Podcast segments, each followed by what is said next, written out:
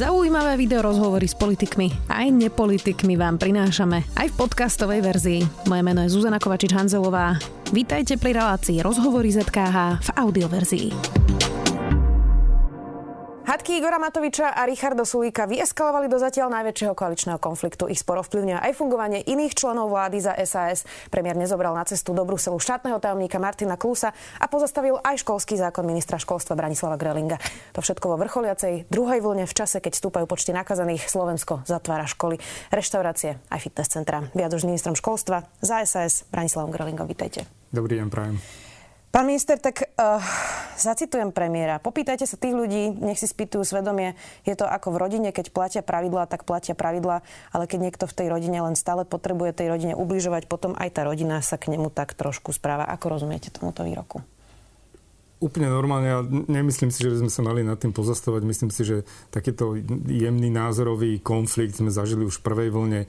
Teraz ho zažívame druhýkrát. On sa utrase a kolegovia si to vysvetlia navzájom a myslím si, že budeme pokračovať ďalej. Tá situácia je naozaj že veľmi vypätá a ten tlak je obrovský. Ja musím za seba povedať, že nech urobíte akékoľvek rozhodnutie v rámci školstva, vždy budete mať dve skupiny. Keď sme školy nezatvárali v septembri, neprerušovali vyučovanie, tak mi písali rodičia, že ich ohrozujem ich deti a majú ostať doma. Teraz, čo sa týka stredných škôl, tak zase boli niektoré uh, avíza alebo reakcie, že prečo ste ich zatvorili a nemáte ich zatvor- zatvárať a majú chodiť do školy. Takže nech urobíte akékoľvek rozhodnutie, tú spoločnosť budete teraz nejakým spôsobom rozdielovať. To sú rozhodnutia o pandémii a teraz hovoríme o osobe premiéra, ktorý ešte eskaluje zrejme asi zbytočne situáciu. Je teda pravda, že dal stopku pre presun stredných škôl pod ministerstvo školstva? Nemôžem povedať, že dal stopku. Momentálne ten zákon je stále v medzirezortnom pripomienkovom konaní. My keď si ho vyhodnotíme, čo bude tento týždeň, tak ja ho prinesiem na vládu a uvidíme, čo sa bude diať. Nemyslím si, že premiér by chcel brzdiť reformu školstva, lebo toto je vyslovene základná vec kvôli tomu, aby my ako ministerstvo školstva sme sa mohli starať o deti v rámci špeciálnych škôl, ktoré momentálne patria pod ministerstvo vnútra. Ministerstvo vnútra nemá na to agendu ani, ani nejaké možnosti, ich zameranie úplne niekde inde. My naozaj chceme sa postarať o deti zo špeciálnych potrebami, chceme sa postarať o špeciálne školy, vyriešiť ten problém. Toto môže vždy nastať iba k prvému prvý daného roku, lebo tak sa aj rozpočtuje rok, čiže tak aj prechádzajú čas. Veci, tak si myslím, že máme čas. Dobre, ja verím, že nás že podporí. Že, ja nepoviem, že upokojí, myslím si, že on je pokojný a budeme debatovať o jednotlivých veciach. Asi niekto žaloval, že? Odpovedal teda v stredu Igor Matovič na otázku práve pre tú stopku pre Martina Klusa aj pre tento váš zákon, dodal, že kým sa nepostavíte pred kamery a nevyzvete ľudí, aby dodržiavali opatrenia, tak nemá byť najmenší dôvod byť nadmieru ústretový k strane es a es. To sú dve veci. Neviem, že či niekto žaloval, ale tak ako my vo vnútri žijeme ako rodina, tak žijeme trošku ako taká väčšia rodina aj s novinármi, pretože ste prítomní kompletne pri všetkých rokovaniach, veciach na úrade vlády. Takže tie informácie plynú. Možno neplynú, že veľmi rýchlo, ale za deň, dva, tri sa dozviete x informácií. Takže to nie je žalovanie, to je takže také pri, vedel, presiaknutie tých však to informácií. Je, je to naša práca. Ja by som to jasné, teda nenazvala, že sme rodina s politikmi, ale, ale ak dovolíte, sme... ale, ale teda máme informácie okay. Samozrejme. Vyzvete teda, vy, vyzvete teda ľudí, aby dodržovali opatrenia, ako chce premiér? A my sme súčinní v rámci rozhodovania pandemickej komisie alebo ústredného krízového štábu. My sme urobili to rozhodnutie v rámci stredných škôl, respektíve sme ho realizovali tak, ako nám bolo odporúčané. Ja musím povedať, že v sobotu to naozaj bolo o tom, že aj materské školy, aj základné školy, aj stredné školy. Ja som veľmi rád, že kolegovia na ministerstve vymysleli ten systém cez leto v rámci toho regionálneho zatvárania, dokonca aj na triedy. Nám to fungovalo veľmi dobre, mali sme doma v karanténe, nie nakazených alebo identifikovaných, ale v karanténe niekde okolo štyri percentá detí. Takže týmto sme argumentovali, že nemáme ohniska, že nemáme nejaký pôvod a radšej chcem mať deti v škole, kde ich viete nejakých x hodín uchrániť, aby dodržiavali nejaké pravidlá, ako keby možno sa túlali a nemali plnohodnotné vzdelávanie. A na základe všetko tohto sme argumentovali a prišlo rozhodnutie, že teda naozaj iba stredné školy a to hlavne kvôli tomu, že sme nechceli nejakým spôsobom minimalizovať mobilitu. My sa ešte dostaneme, pán minister, vy mi tak utekáte z toho Igora Matoviča, ja vám rozumiem komunikačne, ale skúsme si povedať teda, že aká je tá červená hranica pre vás? Alebo pre es a es?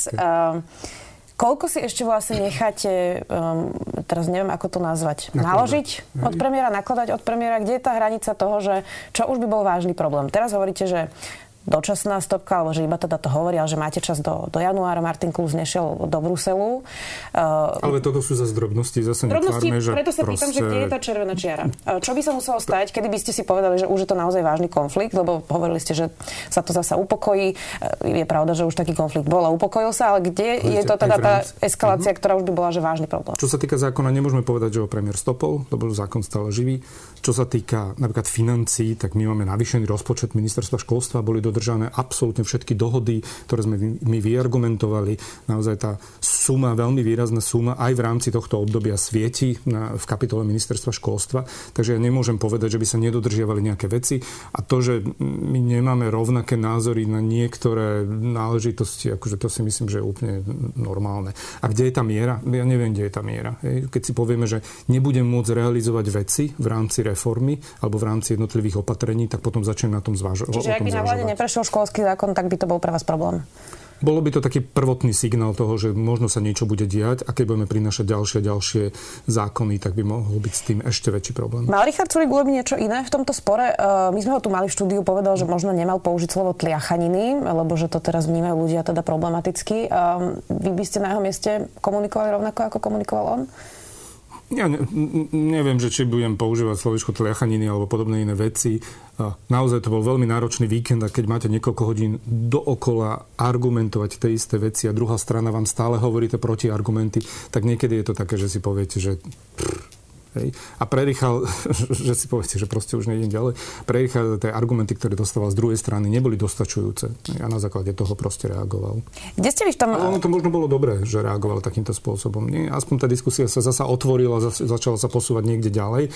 Možno pre niektorých nie je úplne komfortná, ale aspoň o tej téme diskutujeme a budeme vedieť do budúcna aj pokračovať. Lebo tieto opatrenia nie sú opatrenia, ktoré majú trvať že mesiace a mesiace, takže určite príde niekde ten bod, kedy to budeme prehodnocovať a možno naozaj o pár týždňov alebo mesiacov prejdeme do regionálneho zatvárania aj tej komerčnej časti spoločnosti. Tak poďme teraz na to školstvo. Už vás um, pustím z toho Igora Matoviča. Um, vy ste hovorili, že tie stredné školy nie sú zatvorené iba na týždeň, dva, ale na dlhšie. Čiže skúsme nejaký odhad, uh, s čím majú rátať stredoškoláci, dokedy budú zatvorené stredné školy. A je teda úplne pochopiteľné, že materské a základné majú samozrejme v tomto prioritu, ale aj stredoškoláci majú problémy na tom distančnom vzdelávaní. Majú problémy, my sme si toho vedomí. My sme nastavení do konca tohto mesiaca, kde budeme potom prehodnocovať, že či môžu ísť možno určité ročníky do školy. Pre mňa boli veľmi dôležité, čo som argumentoval, že prváci a štvrtáci, lebo v rámci štvrtákov tých sme už mali ako tretiakov v minulom školskom roku tri mesiace doma.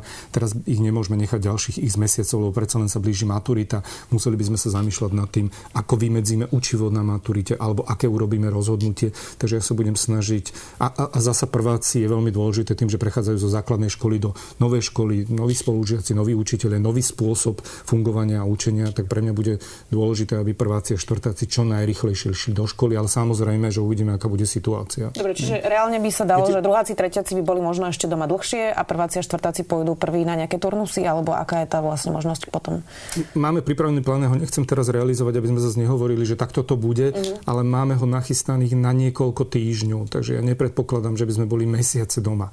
Na druhej strane ani minulý týždeň pán minister v Českej republike si nemyslel, že bude musieť zatvoriť kompletne všetky školy okrem materských. Ani francúzski ministri si nemysleli, že budú mať také opatrenia, ktoré zavádzajú od dnešného dňa. Takže uvidíme, nakoľko budeme všetci zodpovední. Viete, ja to hovorím, že učitelia, žiaci, študenti a následne rodičia boli veľmi zodpovední, lebo všetci si uvedomovali, že vzdelanie je nejaká hodnota a že musíme chodiť do škôl. To, že neboli zodpovední tí všetci okolo a my sme trochu na to doplatili. Je mi to veľmi ľúto a preto budeme apelovať, aby sa naozaj dodržiavali pravidlá, lebo prioritne vzdelanie je to dôležité, čo musíme mladej generácii dávať. Dokedy teda zvládneme nezatvoriť materské základné školy? Hovoríte, priorita vzdelanie, to samozrejme je pravda, najmä teda pre tie chudobné deti alebo deti z vylúčených komunít. Čiže čo, čo je ten bod, keď už budeme musieť zatvoriť aj materské základné školy? Toto budú rozhodovať opäť kolegovia v rámci epidemiologického tímu alebo pandemickej komisie. My budeme stále argumentovať, lebo momentálne sledujeme čisto iba základné školy a ten systém, ktorý sme vymysleli v rámci sledovania, je ešte rozdrobenejší, takže budeme vedieť ešte viacej argumentovať na základe faktov, že prečo nezatvoriť základné školy, a stále máme tam také tie medzistupne, ktoré sme už zažili minula, že možno druhý stupeň by zostal, možno prvý stupeň budeme deliť alebo nejaké kombinácie, ale ja veľmi nechcem o tom rozprávať, lebo si myslím, že teraz si všetci uvedomíme, v aké sme situácii a že tá krivka pôjde dole. Vy ste naznačovali, že stredoškoláci majú pred sebou maturitu. Viete si predstaviť, že ak by naozaj sme teraz tu mali druhú vlnu, ktorá tiež zatvorí školy na dva tri mesiace, že sa bude prehodnocovať, čo bude s maturitou? No už teraz sa zamýšľame, čo bude s maturitou, že či nevylúčime určité témy alebo určité oblasti, ktoré by nemuseli byť tak plnohodnotne skúšané, ale myslím si, že rozprávame veľmi, že dopredu. Budeme sa skôr snažiť nejakým spôsobom, aby tá maturita bola plnohodnotná. To, že my budeme prinášať nový modul maturity, ktorý by mal platiť od roku dvadsaťdva, to je druhá vec, tak možno niektoré veci z toho budeme presúvať už teraz. Poďme teraz na uh, informácie z prvej vlny. Počas prvej vlny podľa Inštitútu vzdelávacej politiky bola bilancia takáto. Až päťdesiatdva tisíc detí ostalo vylúčených zo vzdelania a s učiteľmi vôbec nekomunikovali. Až stodvadsaťosem tisíc žiakov sa neučilo online. To znamená, že celý pol rok komunikovali s učiteľmi len cez telefón alebo pracovné listy a viac ako sedemdesiat percent učiteľov podľa tejto analýzy by potrebovalo úhradu za internet pre seba či svojich žiakov. Ako toto vyriešime do tej druhej vlny? Čo sa týka sociálne vylúčených spoločenstiev, teraz sa rozprávame. Všetky tieto veci môžeme ísť rád radom. Najprv teda sociálne vylúčených, ale to... tie sú zatiaľ otvorené, takže to ano, asi nie je úplne ano. aktuálne. Ale čo napríklad teda ten online pre stredoškolských učiteľov? Nie každý má doma optický internet, učitelia majú často nízke platy. Čiže ako sa vyrieši napríklad to pripojenie, technické zabezpečenie? Mnohí učitelia hovoria, že nemajú ani tie technické zručnosti. Hej. Dve veci kolegovia mi už tu rozpísali, že čo je nachystané, čo my prezentujeme vždy postupne. My momentálne aj máme pripravenú schému digitalizácie, kde sú konkrétne sumy nielen na počítače, ale aj na rôzne zariadenia, na dokovacie stanice, na celkovú, de, celkovú digitalizáciu, na pripojenie cez internet. Je nachystaný digitálny koordinátor. Čo znamená je nachystaný, aby sme to zadefinovali? Je pripravená kompletne celá schéma, v akých krokoch a v akých fázach by sme mohli pokračovať alebo realizovať tieto veci. Všetko to závisí samozrejme od balíka financií. Máme balík financií zo štátneho rozpočtu, z REACTu, z eurofondov alebo z plánu obnovy. A všetky tieto tri financie alebo objemy balíky, balíkov sú až v budúcom roku. Pre nás je teraz reálny ten balík z, zo štátneho rozpočtu. Bohužiaľ je to vyčíslené na asi sto miliónov a momentálne nie je reálne, aby sme dostali sto miliónov na digitalizáciu. Tomu rozumiem, aby sme aj keby ste ich zajtra dostali, tak kým sa tak to dostane už niekoľko, niekoľko teraz týždňov, už máme až teraz mesiacov. Stredoškolských Ej. učiteľov, ktorí proste sú doma, a, alebo teda deti sú doma a učitelia majú učiť online. Čo pre tých, ktorí nemajú tie zručnosti, majú starý počítač, majú slabé pripojenie? Ako sme sa poučili z tej prvej vlny? Presne toto, čo vy rozprávate, a my robíme kroky na to, ale tie kroky nedokážeme urobiť tak rýchlo, pretože nemáme tie finančné prostriedky a v rámci verejného obstarávania je niečo, čo je v tejto krajine nastavené tak zvláštne, že aj keď chcete niečo urobiť, bude to trvať niekoľko mesiacov, kým to zrealizujete. Bohužiaľ, proste to je stav, môžete ma za to byť po hlave, ale nedokážem tieto veci urýchliť, nedokážem. Vy ste počas prvej voľne hovorili o napríklad rokovaniach s operátormi. Áno. Te prebiehajú. Ešte, ja som si myslel, ešte stále. Ja som si myslel, že už aj dnes vyslovím niektoré veci, ale keďže ráno som telefonoval kolegom a nemáme podpísané, tak nemôžem povedať, a, že ako to dopadne, akým spôsobom. Ale ja verím, že niekedy budúci týždeň budeme oznamovať aj náležitosti, ako budeme vedieť pomôcť a, v rámci spolupráce s operátormi, učiteľom. Čo tie zručnosti učiteľov? Často v niektorých regiónoch sú staršie učiteľky, aj učitelia. Sú to ľudia, ktorí možno nie sú až tak zruční ako tie deti, ktoré už majú predsa len smartfóny, tablety od narodenia.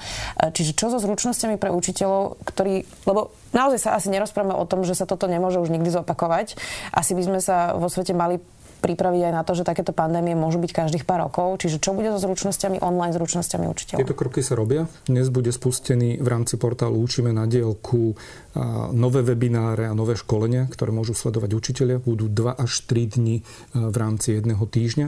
Je tam samostatný aj portál na to, aby sme vedeli reagovať na nejaké podnety alebo nejaké veci, ktoré by učitelia mali.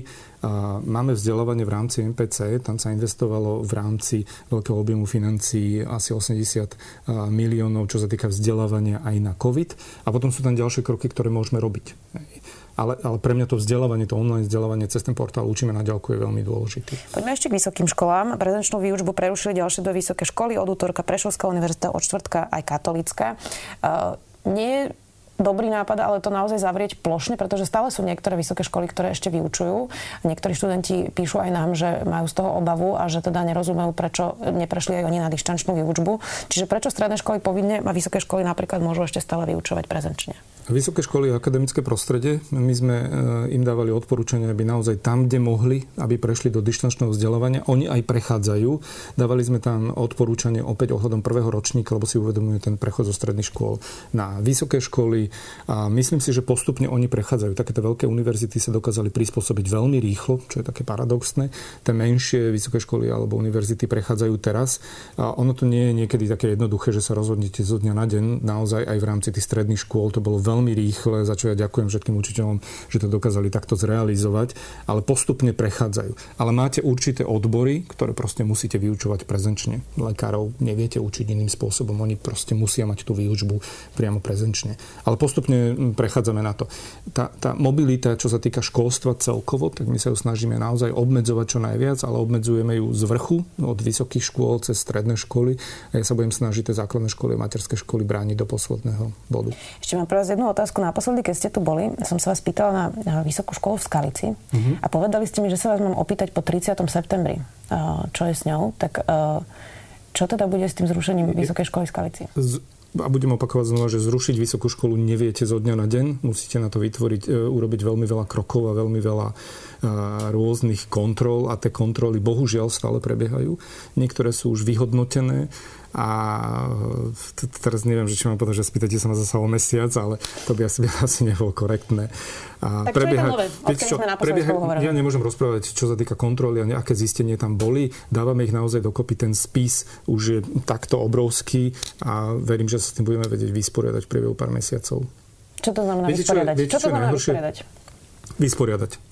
Nechcete, aby som povedal, že či budeme obmedzovať jednotlivé veci, alebo študijné programy, alebo pôjdeme niekde s akreditáciami a budeme riešiť akreditácie, alebo to tiež nie je v našej kompetencii. Bohužiaľ, je to kompetencii akreditačnej agentúry.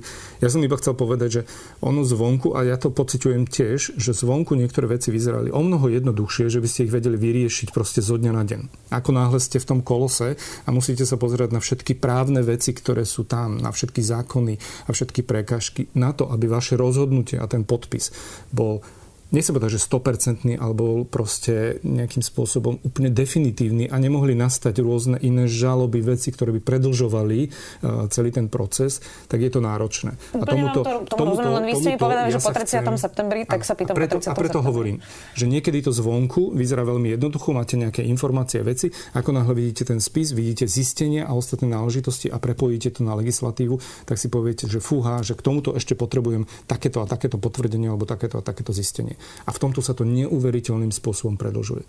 My sme to chceli zjednodušiť, ale bohužiaľ až budúci rok v prvom kvartáli v rámci legislatívy bude o tom veľmi asi búrlivá diskusia, lebo niektoré kroky naozaj by ministerstvo mohlo a malo robiť o mnoho rýchlejšie.